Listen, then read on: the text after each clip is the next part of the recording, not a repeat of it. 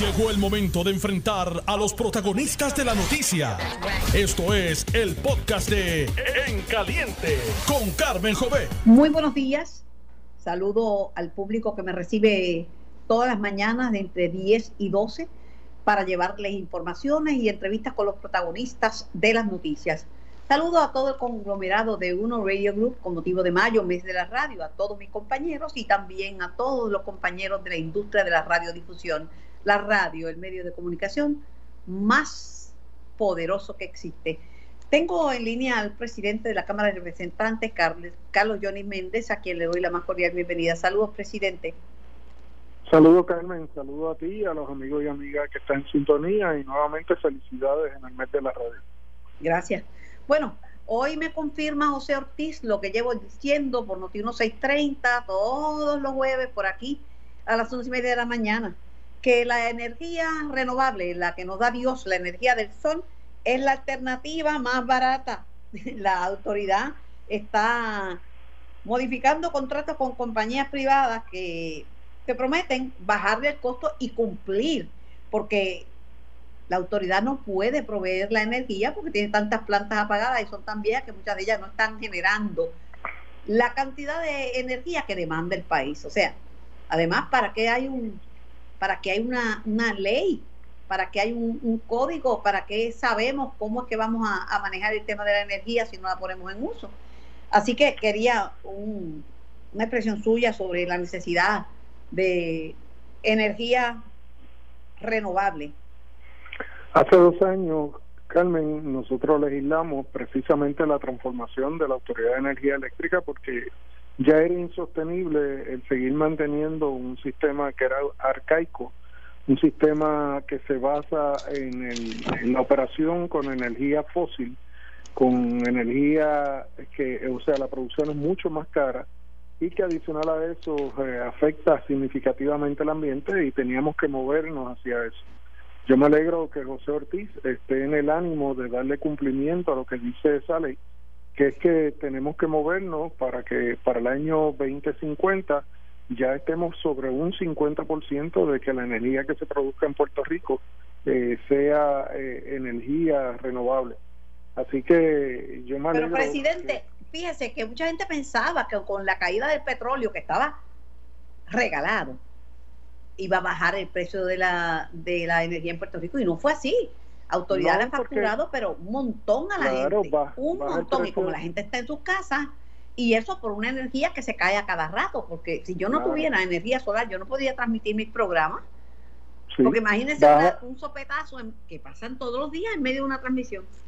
Pero recuerda que en esta cadena del negocio del petróleo eh, hay muchos actores, puede bajar el precio del barril, pero los costos de almacenaje, los costos de transportación y todo eso se disparan a niveles exorbitantes y al final el producto cuando llega a Puerto Rico o a cualquier lugar a su destino eh, sigue siendo el mismo o hasta mayor. Por eso es que sí. es imperativo ya que nos, nos movamos a, a la energía que es renovable y, y más en Puerto Rico donde tenemos abundancia de sol. Eh, seguro, yo le digo a la gente que en el techo de sus casas está el presente y el futuro. Oiga, quería preguntarle, ayer yo hice un editorial en televisión sobre la importancia de reabrir la economía, ¿verdad? Que le cuesta sí. seis punto seis billones ahora mismo en pérdidas al, al país, pero dentro de la economía están las playas. Las playas es el primer paso para reabrir el turismo, pero en las playas sabemos que el, los mejores desinfectantes son el sol y el agua salada.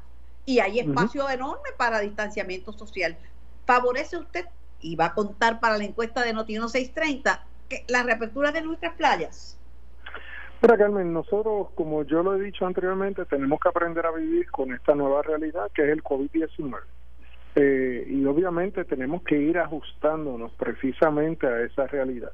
Eh, debemos de irnos reintegrando a nuestra vida cotidiana y hasta nuestra vida social, manteniendo la distancia, el distanciamiento y manteniendo lo que es la salubridad, las medidas de salubridad que son necesarias y son imperativas. Así que poco a poco tenemos que ir reabriendo nuestra economía, como también tenemos que ir reabriendo nuestros espacios abiertos. Yo creo que una de las mejores decisiones que se tomaron recientemente fue permitir eh, que las personas pudieran salir a hacer eh, ejercicio, a ejercitarse, a, a volver a correr, a, a correr bicicleta. Estadísticas, estadísticas equivocadas producen decisiones fallidas. Si bien aplaudí las primeras dos semanas de, de quedarnos en, en casa, estos dos meses y medio eh, es como si Puerto Rico hubiera tenido una pandemia como la de Italia o la de España. Aquí claro. El número de muertos, pues, aunque una vida vale un mundo, fue relativamente bajo, no es como en esos países. Aquí proyectaron veinte mil muertos y eso nunca jamás ni... Bueno, si estamos por cien, contando a los que verdaderamente son a consecuencia del COVID, es mucho. O sea, la producción de este cierre pero, es absurdo. Esto parece sí, pero, poner en cuarentena pero, la vida y la democracia. Pero hay que reconocer que, que las acciones iniciales fueron las correctas. Pero yo sí, creo pero que no se puede tiene... mantener dos meses y medio no, no, simplemente no, no, porque sí. Claro que no. Y hay actividades que pueden ser... Eh, en, en esto se necesita la cooperación ciudadana y se necesita la cooperación también de nuestros comerciantes, de, de las personas que hacen negocio en Puerto Rico. Porque obviamente hay que reactivar la economía. Lo, los niveles de ingresos del gobierno se cayeron por completo. Eh, yo estaba en estos días haciendo una reflexión interna sobre cómo eh, el COVID ha cambiado. Mira, mira tú ahora que ahora vamos a empezar a ver espacios comerciales en los cascos urbanos y hasta en los grandes centros comerciales que van a estar vacíos. Y obviamente nosotros tenemos que mirar desde otra perspectiva, de otra manera. Eh, eh, eh, la, Me perdona, la presidente de la Cámara, con mucho respeto, la empresa privada ha estado mejor preparada que el gobierno y los contagios en la empresa privada, en los que están, según el Task Force de Fortaleza Económico, de setenta mil empleados que en un momento inicial estaban trabajando menos del uno por ciento, se han contagiado los policías, los del nueve uno uno, enfermeras del servicio sí, público, pero porque el eso, gobierno a, es quien no ha estado preparado para la a eso es que a eso es que voy, Carmen. Con esta nueva realidad, muchas empresas privadas han hecho su transformación a lo que se había anticipado que iba a ocurrir en los años noventa. Ahora es una realidad, el trabajo remoto. Y el gobierno no estaba preparado para eso. El gobierno siempre ha estado con, con la presencia, el trabajo presencial. Y obviamente la empresa privada no, pero eso nos lleva a otro asunto. Muchas de estas empresas van a comenzar a abandonar locales porque ya no necesita espacio para sus trabajadores, porque los trabajadores pueden hacerlo desde sus casas. Eso representa, va a representar pérdida en ingresos al erario, en patentes municipales, menos gente en la calle, menos gente gastando gasolina, menos gente yendo a los fast food que queden cerca de esos lugares eh, o centros de, de comercio o centros eh, empresariales, y, y, y tenemos que mirar esa nueva realidad también y, y tener que hacer una evaluación de lo que es la política pública puertorriqueña en términos de, de lo que es el desarrollo económico y hasta incluso cómo vamos a reutilizar esos espacios que van a quedar Mire, vacíos. Pasando a otro tema, eh, le echan los veinte a la falta de legislación, que por culpa de falta de legislación que no se le han entregado las residencias, ni una sola de las trescientas noventa y una residencias que hacían falta, pa, que se le prometieron a los damnificados por el, por el, el terremoto. Por falta de legislación. Pues no sé en qué tiene, pues no sé eh, cuál es la falta de legislación. Si es así, que el secretario del Departamento de la Vivienda se comunicó con nosotros inmediatamente, pero el uso de las de la de los fondos no requiere legislación. La inmensa mayoría de esos fondos son fondos federales. E incluso nosotros hasta legislamos eh, el que se le pudiese a estas personas Eh, en caso de que fueran a reconstruir sus hogares, no se les requiriera eh, o se le o se le eximiera de tener que estar con los cumplimientos de las leyes eh, que tienen que ver con construcción, luego que siguieran los protocolos de seguridad que estableciera el gobierno. Sin no, embargo, dicen que es que en el suroeste eh, ha habido falta de legislación que autorice la donación de propiedades, ¿verdad?, para ser entregadas a los a los damnificados. Pero es que ninguna de esas presentaciones se nos ha hecho a nosotros en la legislatura. Bueno. Así que yo eh, le, le digo a las personas que están levantando eso, que hagan el acercamiento. Mira, hoy mismo en la Cámara nosotros vamos a aprobar un proyecto que es de mi autoría, precisamente para evitar el discrimen eh, en la en, lo, en la otorgación de títulos de propiedad o en el alquiler de vivienda o, o en la compra y venta de vivienda, eh, porque aquí todavía se, se discrimina con personas por razones de sexo, por razones de orientación sexual, por razones hasta de etnia eh, o de origen. Se discrimina contra las personas y hoy vamos a estar aprobando un proyecto que va dirigido a eso. Oiga, le pregunto también sobre sobre la primaria. Ya el P N P está listo para primaria, la gobernadora obtuvo el primer lugar en la papeleta, pero Pierluisi dice que está confiado en que va a prevalecer en la elección. Bueno, ya, ya el sorteo se hizo, ya toda la a través de toda la isla ya todo el mundo sabe que la primaria va a ser el día nueve, todo el mundo sabe cuál es el lugar en su papeleta en ese evento primarista, y será el Pueblo Nuevo Progresista quien decidirá quién finalmente serán los candidatos a la elección de noviembre de este año. Bueno, por otro lado, el liderato político del país prácticamente en su totalidad se ha unido en contra de la, de, del Código Electoral y le pide a la gobernadora que no lo convierta en ley, que vete esa legislación. Pero ¿quién es eh, la totalidad de, de bueno, ese, el proyecto del doctor Vázquez por el Proyecto de Dignidad, Alexandra Lúgaro de Victoria Ciudadana, Partido Popular Democrático, yo espero, el P I B? Yo espero, yo espero de verdad, Carmen, que se hayan leído el proyecto. Te, te digo algo, el proyecto no va dirigido a beneficiar a los partidos políticos. Ese es el malestar que pueden tener ellos. No, pero el proyecto, que, si, que si gana el P N P la mayoría de los votos enteros, que es lo que se ha visto en las últimas elecciones, que el P N P va a nombrar al presidente de la Comisión Estatal de Elecciones. Pues no, no es el P N P el que va a nombrar el, el presidente de la Comisión Estatal de Elecciones, son los comisionados electorales los que nombran al presidente de la Comisión Estatal de Elecciones, que tiene que ser del partido que más votos íntegros haya obtenido. Si no hay acuerdo, va la decisión al Tribunal Supremo, y es el Tribunal Supremo el que dispone a base de un acervo de candidatos de jueces del Tribunal Superior, escogerán quién será el presidente entonces de la Comisión Estatal de Elecciones. El proceso es uno limpio, un proceso uno transparente. Que ellos quieran darle un matiz político, pues siempre va a ocurrir. Es como cuando el Partido Popular el pasado cuatrenio enmendó la ley electoral para que su comisionado electoral se convirtiera en presidente de la Comisión Estatal de Elecciones. ¿Hubo consenso ahí? No. ¿Violentaron la ley electoral? Sí. ¿Y alguien gritó? Sí, gritamos, pero este es el proceso. Y, y dentro del proceso habrá cosas que nos gustan, cosas que no nos gustan, pero nosotros tratamos de que sea lo más limpio y transparente. En el dos mil nueve nosotros aprobamos un código electoral para el siglo veintiuno y nos criticaron igual, que era que nos íbamos a robar las elecciones. ¿Y qué pasó en el dos mil doce? El P N P perdió las elecciones bajo esa misma ley que nos criticaban a nosotros, que era con las que nos íbamos a robar las elecciones. Es que este es palo si boga y palo si no boga. Por último, están proponiendo ustedes en la Cámara con el proyecto veinticuatro sesenta y ocho utilizar la tarjeta del PAN en los restaurantes, pero están diciendo que eso no puede ser porque es para la compra de alimentos y no es para restaurantes. Es que precisamente eh, en momentos de, de que hay eh, una declaración de una de emergencia, Eh, las personas deben de tener la capacidad de poder adquirir alimentos de la forma y manera que sea, y una de las cosas debe de ser a través de los restaurantes. Es una manera de proveerle acceso a las personas que reciban el, la tarjeta o el beneficio del PAN, de poder tener acceso también a alimentos, y es por el periodo que dure la declaración de emergencia.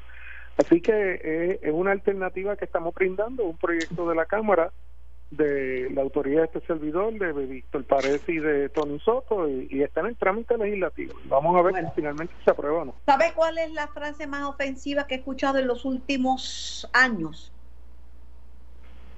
Bueno, te la escuché, digo. Yo escuché el una... El virus fue muy productivo. No, no, no, no, eso, eso de verdad que es una falta de respeto y era la sensibilidad de, del puertorriqueño. Y, y no hay manera de justificar una frase como esa. ¿Cómo usted explica que la Yo, gobernadora que había felicitado a, y que había defendido eso, esa fallida compra para contratos, ahora se muestra indignada por, por las expresiones tanto de Maldonado como del presidente de Apex, Robert Rodríguez? Yo lo que único que te digo, Yo lo único que te digo, Carmen, es que aquellos que estaban criticando a la Cámara de Representantes de que esto era un circo, un circo, que esto era un show, de que esto era una investigación inútil y fútil, hoy tienen que reconocer que lo que hicimos, que lo que hizo el compañero Juan Oscar Morales fue lo correcto, porque había gente de nuestro partido que queríamos que miráramos para el lado y no enfrentáramos a estas personas que querían darle un tumbe de treinta y ocho millones al gobierno, al, al dinero tuyo y mío que pagamos con las contribuciones. Vale. Y, y gracias, presi- no se puede gracias presidente, por su tiempo. Que tenga lindo día.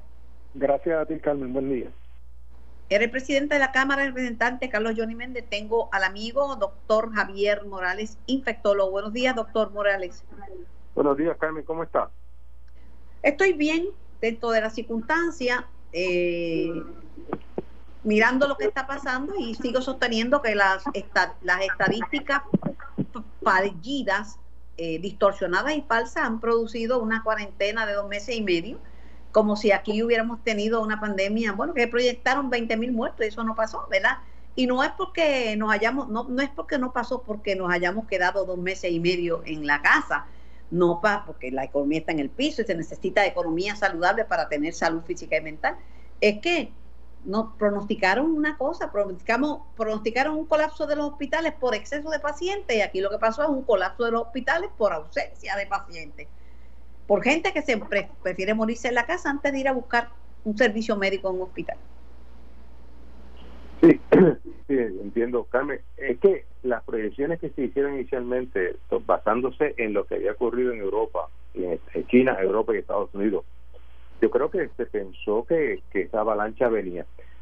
Y yo entiendo, yo entiendo eh, que entiendo que en parte el detener esta cantidad de pacientes que no se ha visto afortunadamente, ni las muertes, está muy por debajo de lo esperado. Yo, yo Yo personalmente entiendo que la cuarentena tuvo mucho que ver aquí. Pero cuarentena eh, son cuarenta días, no son ochenta ni tres meses para que se desplome todo lo que lo que tenemos, ¿verdad? Bueno, y también, doctor, yo creo que pasaron por alto un factor importante. Una masa continental con frontera no es lo mismo que una isla. Las pandemias se comportan completamente diferentes en las islas, porque eso es lo que se llama aislamiento. Aislamiento es ser una isla. Siempre y cuando pueda cerrar las fronteras, que no fue el caso de Puerto Rico con el aeropuerto, que tú no puedes cerrarlo, porque esto no está en la jurisdicción ni en el poder del, de los puertorriqueños, pues decir vamos a cerrar el aeropuerto y, este, y vamos a poner unas reglas específicas, eso no podemos. Pero volviendo al tema, hay varios factores aquí que yo creo que han, han incidido, y vamos a ver ahora el resultado eh, de la, el liberar este poco a poco, que yo creo que se debe hacer, y liberarlo siguiendo reglas. Si tú lo liberas como nosotros vivimos antes, creo que vamos a dar este marcha atrás. Tiene, tiene que, ¿eh? pero, pero tiene que tomar el, el, el país en consideración que la gente, y usted fue uno de los primeros en puntualizarlo, la ciudadanía ha reaccionado de una manera bien positiva, mejor que el gobierno. Porque usted ve que el gobierno, el liderato a veces se pone máscara, a veces están todos juntos. He visto líderes políticos del país abrazando a otras personas y tomando las fotos para la historia y, y violando, la, eh, eh, violando las, las leyes que ellos mismos pusieron. Pero la gente se ha comportado bien. Y la empresa privada prácticamente ha tenido mínimos, según estadísticas de, del Task Force Económico, mínimos contagios. Los contagios han sido empleados de gobierno, policías que, que no tenían ningún equipo, eh, personal de salud de los hospitales públicos, gente de, del nueve uno uno. Ese, esas son las personas, que, bomberos, que se nos han contagiado. Sí, sin duda, sin duda, Carmen. Pero por otro lado, te tengo que, según te dije, te dije una vez, y, y me acuerdo que él me sorprendió, eh, maravillosamente bien el que los puertorriqueños fueran tan disciplinados cuando se hizo esta cuarentena. Me preocupa, porque lo he visto, eh, el hecho de que se empiecen a abrir las cosas, el hecho de que haya habido menos casos de lo esperado. Eh, el otro día vi unas personas, cuatro personas trabajando en una casa, y, y yo pasé por allí y le pregunté si vivían juntos. Y él me miraba, ¿y por qué usted me pregunta eso? Porque ninguno tiene mascarilla. Cada uno vive en una casa distinta y estaban trabajando en construcción en una casa y ninguno tenía mascarilla. Y dice, ok, ahí fue que se me prendió una bombilla de que si no se promociona, no se vuelve a reeducar constantemente sobre el uso de mascarilla, para mí la mascarilla y lavarse las manos controla, puede controlar este, esta pandemia. Pero si volvemos ahora y nos bajamos, y entonces dice, ahora mira qué poco hubo, fue, se exageraron la nota, y entonces si exageraron la nota en, en aquel entonces, la gente piensa, pues ahora no vengan con esa cantaleta, yo voy a hacer que voy a hacer lo que yo Mire, quiera. Yo creo que la gente está más clara, doctor, que el liderato político. Imagínense, imagínense, y yo he estado haciendo un llamado desde que se utilizó, ¿verdad?, como una alternativa para pacientes hospitalizados, este el antimalárico, que se usa también para pacientes de artritis reumatoidea y lupus, y mezclarlo con un antibiótico. Pero usted se imagina que el presidente de los Estados Unidos, desafiando la ciencia y las autoridades médicas, dice que él se va a poner en que están en antimalárico porque él cree que eso le va a evitar que le dé que le dé el virus. Usted se imagina, aquí han, han, hay una demanda porque le están diciendo al liderato político de Puerto Rico que cómo va a exigir comportamiento de la gente si ellos no vigilan el distanciamiento el distanciamiento físico en las actividades uh-huh. políticas. Yo creo que son los políticos los que están dando el, el ejemplo equivocado, no es la gente. Sin duda, y si tú coges, por ejemplo, Estados Unidos, que tu, el presidente se puso en cloro, hidrocloroquina, la, obviamente se lo recetó a alguien eh, que no quiere usar mascarilla. Este Pence, el vicepresidente que fue a Mayo Clinic y no usó mascarilla porque no. Eh, pues el ejemplo que hay en Estados Unidos es una cosa que es eh, positivo y negativo. Y entonces estás viendo la violencia que está ocurriendo en los sitios, que llegan tipos armados y aquí yo voy a comer como me dé gusto y gana, sin mascarilla, y me sirven ahora mismo o te pego un tiro. O sea, eh, lo que han hecho básicamente, yo creo que un gobernante, te lo había mencionado antes a ti, es como la gente lo mira como una un ejemplo a seguir. Y si el ejemplo a seguir es, te está diciendo viola la ley, te está diciendo no hagas lo que te dicen los médicos, ¿por qué tú puedes esperar del cuarenta por ciento de los norteamericanos, que son gente que no son tan educada como el otro sesenta por ciento? Aquí pues, la gente en Puerto Rico, de acuerdo con usted al cien, pero aquí en la gente de Puerto Rico usted ha comportado mejor que muchos líderes políticos que hacen llamados y después lo contradicen. Quería comentar lo siguiente y que me dé su, su reacción, que hay tres países ya que han anunciado que tienen vacunas, algunas las han probado ya en humanos, ¿verdad?, en grupos de control. No es que estén disponibles para acá, aunque, aunque uno de una compañía farmacéutica dijo, yo puedo hacer diez millones antes de antes de, de agosto, ¿verdad? Pero, pero está China, que fue el primer país que lo anunció, está Israel y Estados Unidos, que tiene una compañía farmacéutica que también trabajó una vacuna, sin contar el esfuerzo de la Universidad de Oxford en Inglaterra. Su lectura sobre esa alternativa. Ok, eh, eh, debe haber unas veinte vacunas que están en experimentación. Mira, es importante que la gente entienda que, por ejemplo, salió un estudio que Moderna y ya hizo un estudio en humanos, lo hizo este en fase uno y ya vi, y ya dijo que Eh, la vacuna produjo anticuerpos neutralizantes en los pacientes, o sea que eso es, se sacan la sangre y se ve, se ve que esa vacuna, hay unos anticuerpos contra el virus. Ahora bien, tú no sabes si ese cuerpo, ese anticuerpo que produjo la vacuna es efectivo, por eso es que se hace la fase dos y tal vez fase tres, donde tú inyectas esta vacuna y entonces no solamente sabes que te produce anticuerpos, te contaminas o no te contaminas, porque al fin de cuentas, para tú probar una vacuna, tienes que saber si los pacientes se contaminan. Usualmente, tú coges dos terceras partes de la población, le das la vacuna, del estudio, le das la vacuna y una tercera parte lo dejas en placebo. Los, esos pacientes van a estar viviendo en un área endémica, o sea que donde hay COVID. Y entonces, al final de unos meses, tú vas a ver quién se contaminó y quién no se contaminó. Si la gente que recibió la vacuna no se contaminó o se contaminó en un grado ínfimo o mínimo, versus lo de placebo, entonces ahí tú probaste que la vacuna es efectiva. Por eso es que el hecho que tú tengas en laboratorio anticuerpos contra el virus no quiere decir que la vacuna es efectiva, porque muchas vacunas han desarrollado anticuerpos contra el, la enfermedad que se está probando y cuando la van a probar no funciona. Pero que sigue siendo bueno que la comunidad científica se haya movido y le dé un rayito de luz, un rayito de esperanza, como si como un rayito de esperanza el uso de plasma convaleciente para minimizar el tiempo en el hospital, y como es un rayito de esperanza el remdesivir, que no es un medicamento perfecto, pero que ha ayudado no, a, a estamos de acuerdo, Carmen, a después me, me gustaría hablar contigo, porque una cosa importante es entender este este virus que tiene básicamente tres fases. No sé si tenga el tiempo ahora para hablar de eso, pero eh, Eh, y la, la primera fase, que es la fase dinámica, el ochenta por ciento de las personas eh, se mejoran, sin, aún sin hacer nada. Pero estamos precisamente estamos haciendo estamos haciendo un estudio ahora donde se están midiendo ciertas sustancias en la sangre de los pacientes, y es posible que es, hay ciertas sustancias como la interleuquina seis y, y otras que pueden ser el preámbulo a la complicación. Y, este, y lo que estamos postulando es que estos pacientes que básicamente están entrando en esta segunda fase, que es cuando se empiezan a complicar, el uso de metilprednisolona por cinco días, los pacientes pueden evitar complicarse. Y este, bueno, está interesante. Cuantos... Le prometo que lo llame. Ahora tengo que ir a la pausa porque se me agotó el tiempo, pero le prometo que le voy a llamar seguro, para hablar seguro, exclusivamente Carmen. De esa alternativa. Lindo día, doctor. Voy a pausar, regreso con más hoy. Carmen Jovet, estoy en Caliente por Noti Uno seis treinta, primero con la noticia. Estás escuchando el podcast de En Caliente con Carmen Jovet de Noti Uno seis treinta. Donde quiera que te encuentres, eh, te acompañamos para hacer de tu día un día bueno y un día informado. Conversamos aquí con los protagonistas de la noticia. Pero antes de pasar con nuestro próximo invitado, el representante popular Ángel Matos, quiero sacar un momento para hablarte de Synergy Partners de Puerto Rico.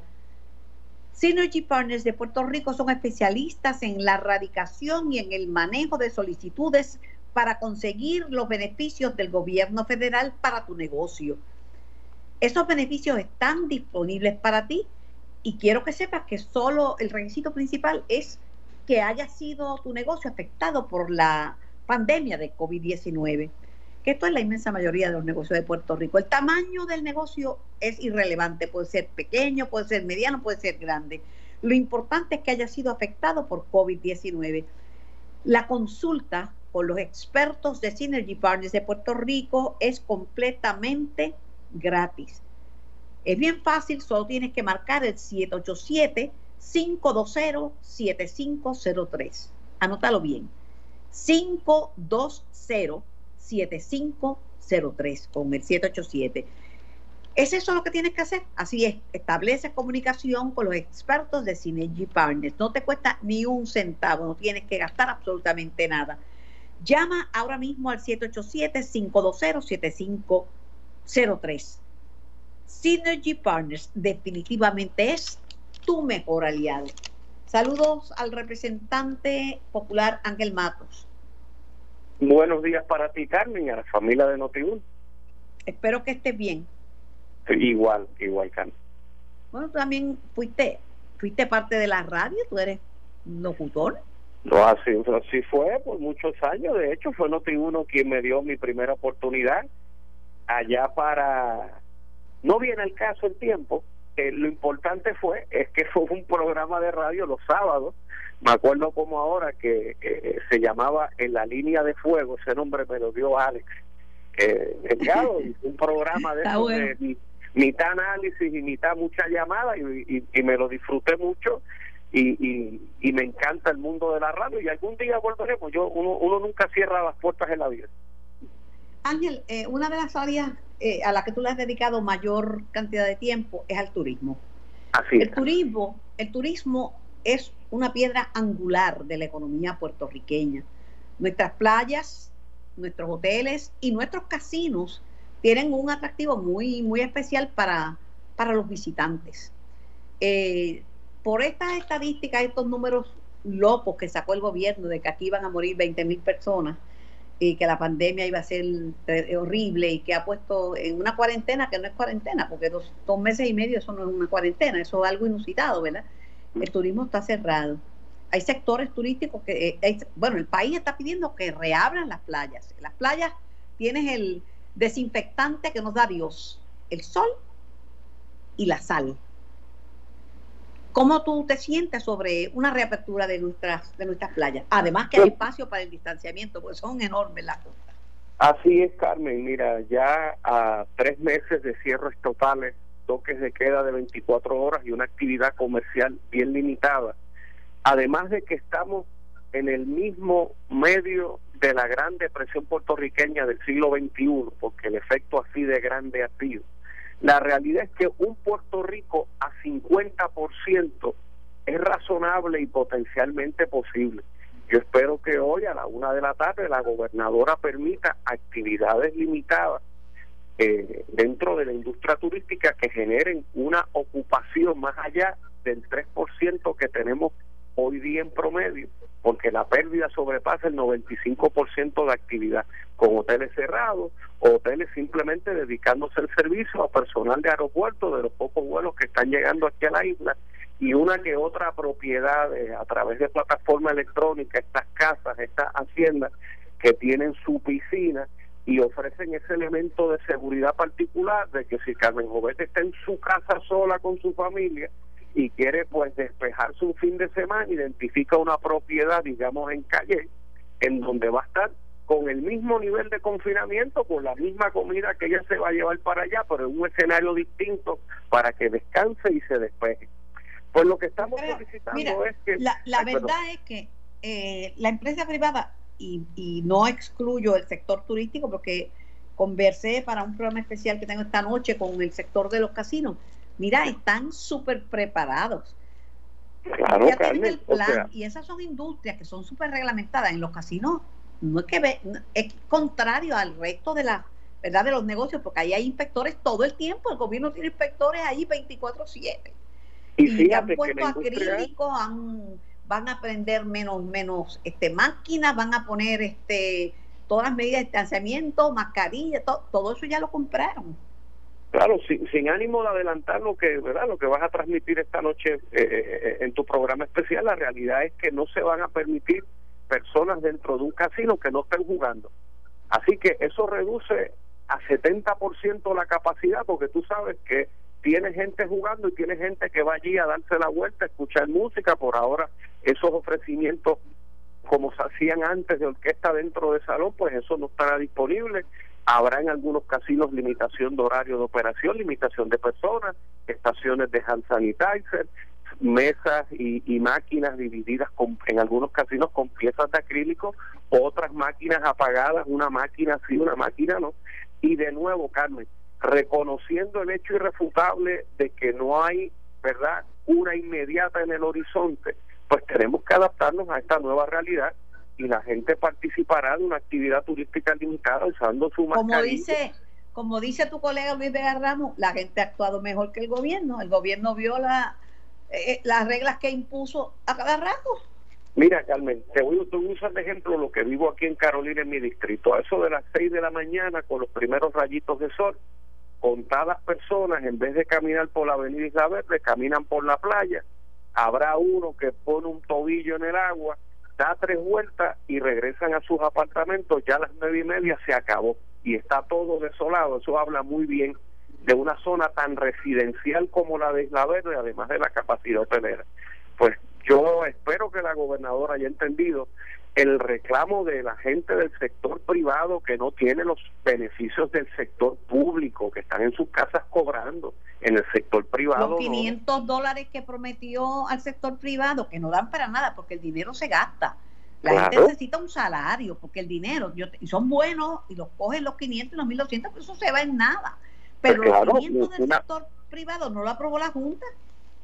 Así mismo es, y quinientos dólares es una compra de una familia de cuatro para que dure treinta días, y desde el día veintidós se empiezan a acabar las cosas. Eh... Sí, dura, porque la gente en la casa come más.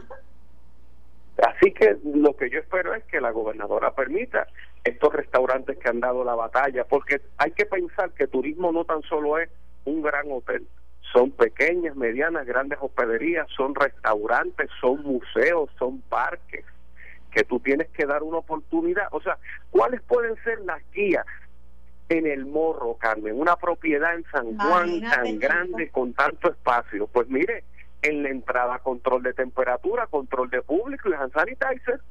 Pero ¿cómo es posible? Mira, para que, que uno... cuente para la encuesta de Noti Uno, tú, tú sí favoreces el, el que abran las playas, ¿verdad?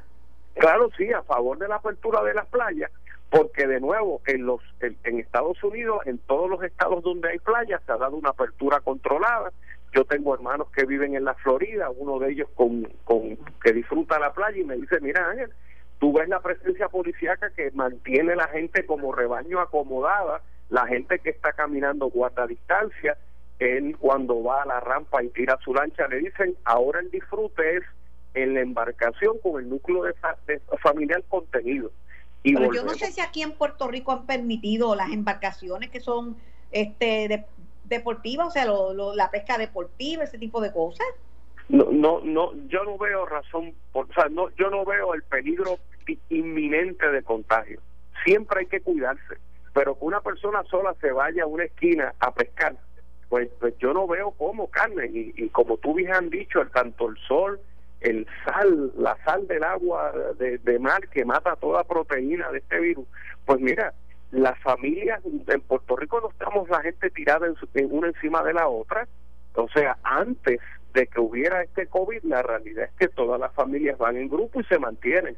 Ahora habrá que guardar un espacio y eso permitirá desde la actividad. Mira, gente en la playa significa que el que vende piragüitas se para en una esquina, el que empuja el carrito por la playa, el que alquila las sillas y las sombrillas de playa. O sea, no piensen en las cosas grandes, piensen en esa gente de a pie de abajo que depende de que haya un público para venderle algo, el del coco frío. Y tú sales de ahí, sales con hambre y vas a ir a un restaurante a comerte algo que sea para llevar. Y, y, y el efecto es una cadena que se tiene que permitir. Mira, no, es que no hay que ser ningún genio para darse cuenta de, de que para economía y salud van de la mano. Para tú estar saludable tenías, necesitas tener una economía saludable. Si tú no tienes una economía saludable, tú te mueres, pero no de COVID, de hambre. Aquí claro, hay gente que ha pasado y... hambre y gente que está pasando hambre. Mira esa comunidad dominicana que vive de día a día de los empleos que muchos puertorriqueños no hacen. Con este encerramiento no está ganando nada y no cualifican para ningún tipo de ayuda. Es que yo no sé en qué están pensando, de verdad que no sé en qué están pensando. Pues yo espero que hoy a la una la gobernadora haga un pronunciamiento sensato, tomando todas las medidas, pero también reconociendo que tiene que haber una responsabilidad social del país. Y yo me siento convencido, Carmen, que Puerto Rico está preparado para tomar sus medidas individuales. Y lo ha demostrado. Y claro, claro.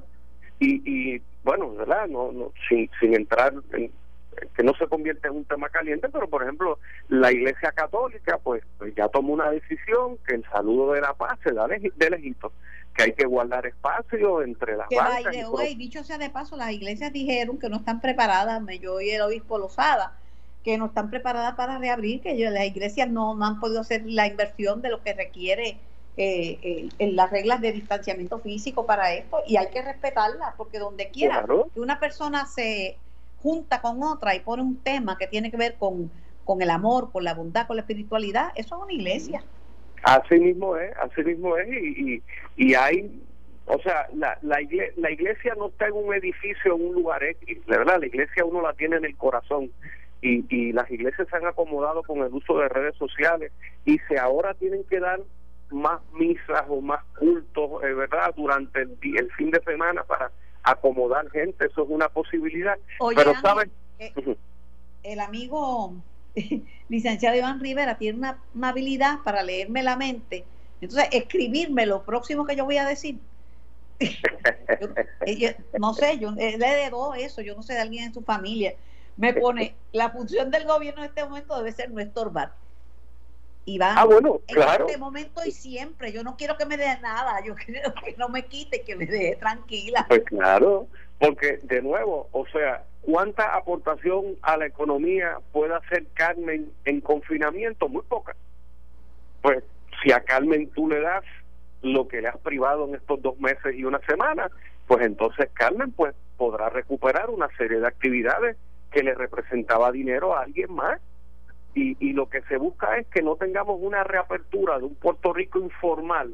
Fíjate que al decir informal no es nar necesariamente narcotráfico, sino un Puerto Rico informal que ahora los bienes y servicios, volvemos a los tiempos de antaño, y van al hogar, y entonces esos proveedores de servicios... Lo que pasa es que yo tengo mi teoría que resulta conveniente, políticamente hablando, tener a la gente encerrada y a la oposición política callada, ¿sabes? Eh, bueno, eso, eso, eso tiene un gran peso... al igual de una apuesta muy agresiva de tú tener un sector público cobrando con incentivos de tres y cuatro mil pesos en una primaria. Y en vez de que, que el gobierno federal te deposite directo, pues tú entregarlo. Claro, eh, Eh, de que ustedes tiene, saben, de que porque ustedes tuvieron sus momentos en que era con una estufa, una nevera, así se hacían las elecciones. No bueno, que me santifiquen mucho. Así era, así era en los tiempos de antaño, eso es muy cierto, Carmen. Pues ahora es con fondos federales, pero te los dan en la mano. Así mismo. Ay, Dios mío. ¿Vas a hacer campaña intensa por el no en el plebiscito? Haremos, haremos campaña no por el plebiscito, estamos haciendo campaña por Eduardo Atti, el número tres de la papeleta para la primaria, en un juego totalmente nuevo, ya que el COVID diecinueve y las elecciones traerá una nueva manera de hacer política. Me parece que no es momento de meeting ni grandes caravanas, porque me, me temo que habrá un país que nos sacará de la calle a huevazo. Yo creo que aquí es a llevar un mensaje, a educar, a fiscalizar, y en la recta final pues se darán las, las nuevas actividades tradicionales. Ángel, siempre es un gusto eh, conversar contigo, sabes que te tengo muchísimo aprecio y sé que eres una persona que siempre tiene una nota humorística para resolver situaciones difíciles, y la verdad es que con humor las grandes verdades se dicen. Así mismo, suavemente. El, el afecto mutuo, te, te adoro un montón y el país también te quiere mucho. Gracias al representante Ángel Matos, que suscribe la encuesta de Noti Uno seis treinta, que suscribo yo también, de que a ver, hay que abrir las playas, hay que abrir la economía, hay que volver a vivir, si no, aquí no va a crecer ni pelo. Esto fue el podcast de En Caliente con Carmen Jovet de Noti Uno seiscientos treinta. Dale play a tu podcast favorito a través de Apple Podcasts, Spotify, Google Podcasts, Stitcher y Noti uno punto com.